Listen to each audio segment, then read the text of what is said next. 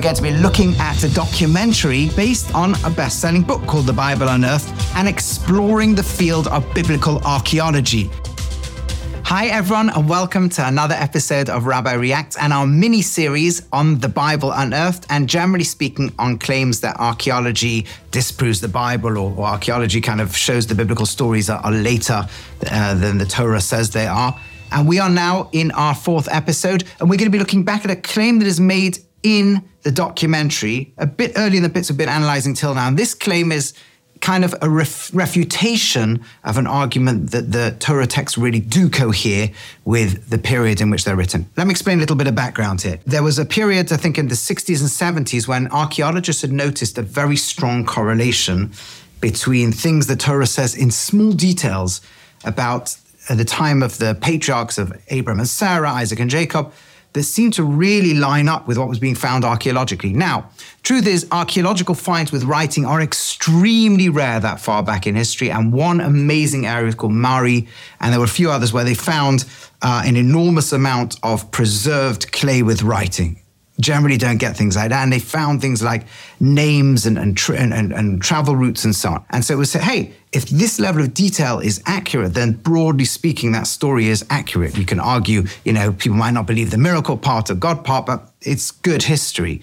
which also raises the question of, of it must have been some kind of well recorded uh, thing to get it that accurate. And in this documentary, they reject all of that and they say actually there is no real evidence that lines up the patriarchal period with when the Torah says it is.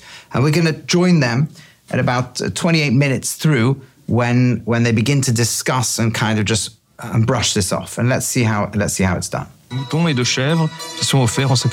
Euh, the early scholars attempted to place Abraham in a historic context of the Amorite invasions. So for those who haven't been following till now, this is actually this is Neil Asher Silberman. He's a Bible scholar, author of the book, um, one of the two authors of the book, The Bible Unearthed, and he's kind of sort of leading through. He's not the narrator, but he's here. He is on screen, uh, going to talk about this topic.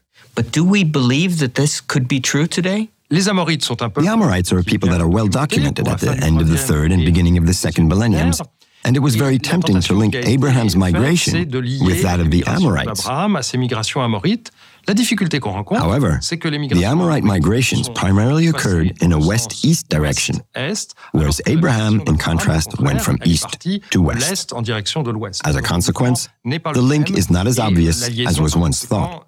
So let's, let's break that down. The claim that they're kind of moving aside is is that we know there was some kind of Amorite invasion, and maybe Abram was part of this Amorite invasion, but actually the mass Amorite movements were not really in that direction anyway. Now, the Torah doesn't claim Abram's part of any mass Amorite movement, invasion, or migration at all. The question is the story is a migration from somewhere Mesopotamia towards Canaan. Is that plausible? Is that not? And in which periods could that have happened? So you'd say, well, could be any periods, right? It turns out that's not true. Now, there's a really important piece of work done in the mid 20th century, I think somewhere in the 1960s, called Ancient Mesopotamia Portrait of a Dead Civilization by, at the time, the top Assyriologist, I think, called Oppenheim, Adolf Leo Oppenheim. Somebody once described that nobody's read more cuneiform, the ancient Mesopotamian script, than he. And he has a line in there that is critical that remains true to this day. And here's what he says. There seems to have been very few periods in the history of the region when, and he goes on a little bit and he says, when any private citizen could have just migrated.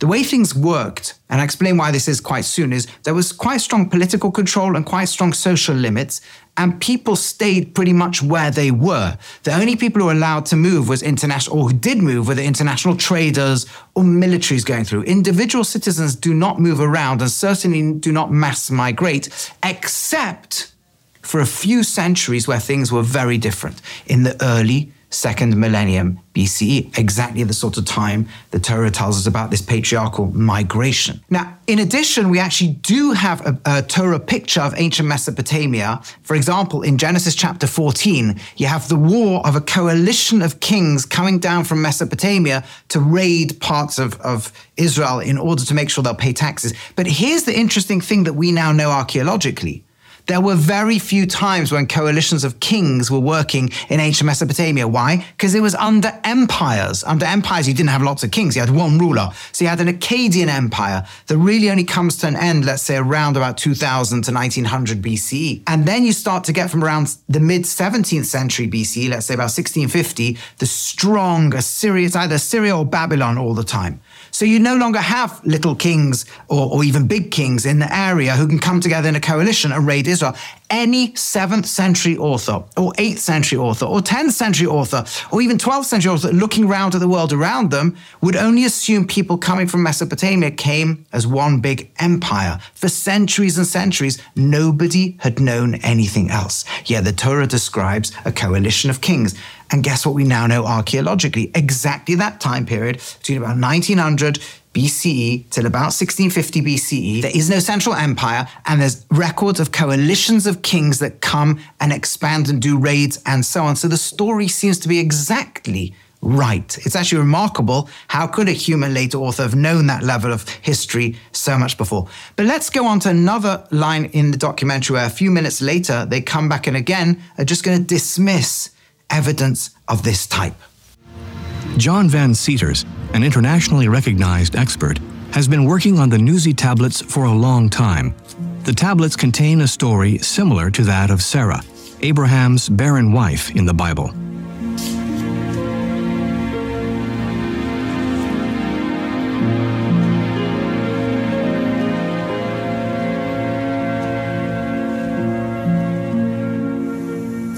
Account for a barren woman who gives her maidservant to her husband in order to bear children for her. Something of this kind seemed to show up in the Nuzi tablets. And so the scholar said, aha, here we have something. Here we have a way of linking Abraham with this particular period. And this was uh, uh, very attractive, but there were some problems. The problems was that scholars were so concentrated on the documents of the second millennium that they forgot to look at the documents in the first millennium. And when one looked through the same kind of uh, literature, the same kind of archival documents of the first millennium, the same customs show up in these texts. So taking all of these things together, they really prove absolutely nothing. All right. Now, that would be, a, of course, a nice place to stop if he just said, okay, so we don't have proof one way or the other. But of course, then the documentary goes on and says, well, actually, we do. We can see all these things that were clearly later, which we've already talked about in previous episodes. If you haven't watched them, please do. Um, but Let's just talk about this little comment over here. I'm not going to get into the details. I think he, he may well be right, actually, that certain practices clearly were done at lots of periods of time. Although, if you do read Kenneth Kitchens, I've recommended this very strongly on the reliability of the Old Testament. Um, if you do read that, you'll see he takes issue with many of these claims and says, well, they were much more prevalent when the Torah says they were and much less prevalent later. We're not going to get into those details, but there are certain things that are just not discussed in this documentary. And I think it's a bit unfair, maybe even disingenuous, because these are big scholars who are very familiar with arguments like the ones I, am just going to put to you just a few, and again, feel free to research them further. So one of them is what I just quoted a few moments ago, right? the way the Torah describes the, the, the idea that a free person could just migrate uh, from Mesopotamia towards Canaan. And by the way, we know ancient migrations were in all directions. Later, they were almost exclusively west east, and individual citizens didn't do them. But the Torah describes free migration. That we saw is very accurate exactly to that time period. The Torah describes coalitions of kings, something a later author would just not have known about. And there's only one small period in history it could happen. It's exactly there. By the way, one of those kings is the king of Elam.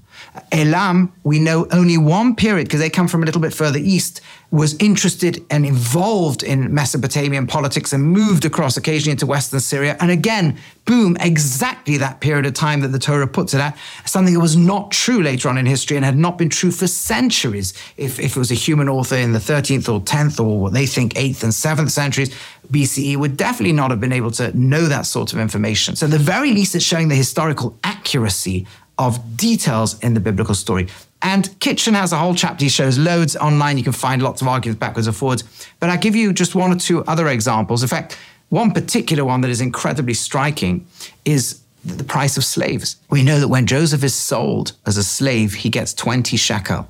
We know we actually have prices of slaves at various points in history. Once you get to, let's say, when some of these authors think that the biblical texts are written, it's much more than 20 shekel.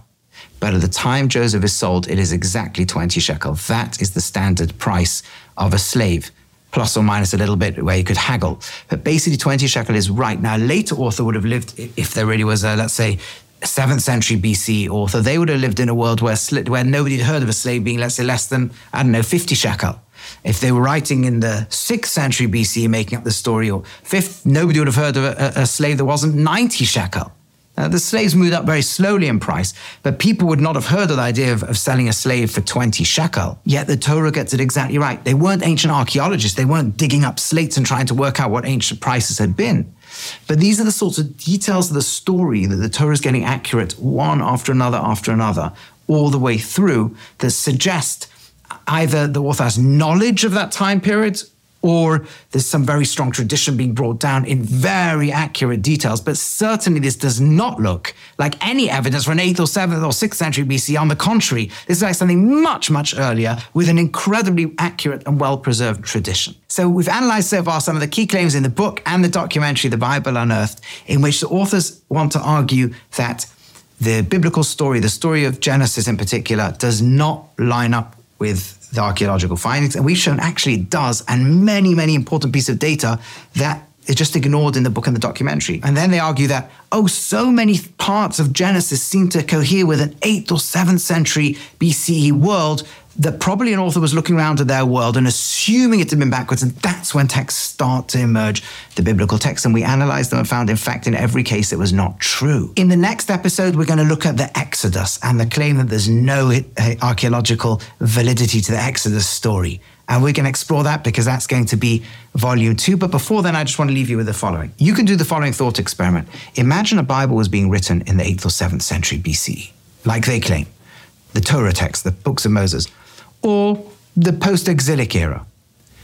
Which is the most important city in ancient Israel and Judah at that point? You know it, it's Jerusalem, right?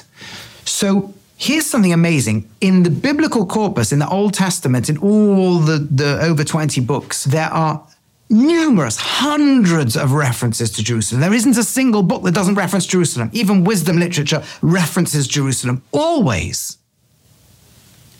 with the exception of the books of Moses, the Torah. Now, could you imagine a priestly scribe or a royal scribe in the 8th century BCE looking at their world and not have Abraham go and visit this place, Jerusalem, as one day going to become the center?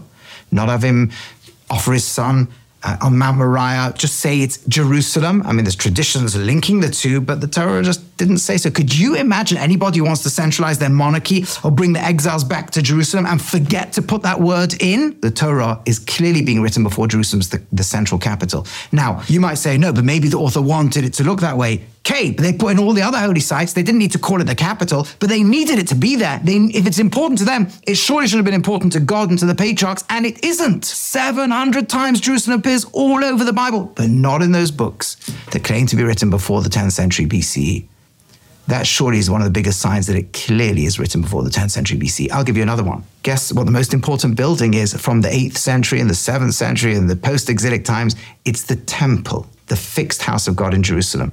Guess how many times the fixed house of God appears in the Torah? Precisely zero.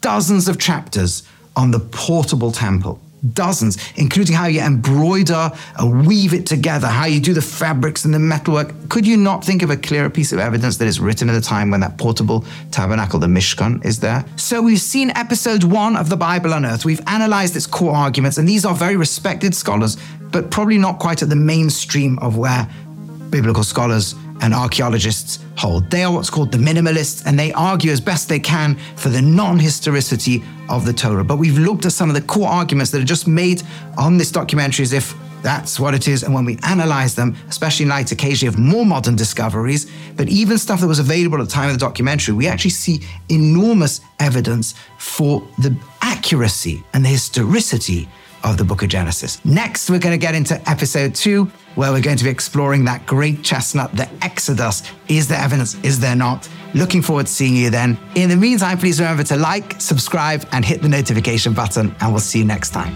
Today, we're going to be looking at the Exodus. Nothing of that shows up in the archaeological or textual record. They lived in tents. Hi, everyone. Thanks so much for watching. If you enjoyed what you saw, please click on the like and subscribe and hit the notification button below. Thanks so much.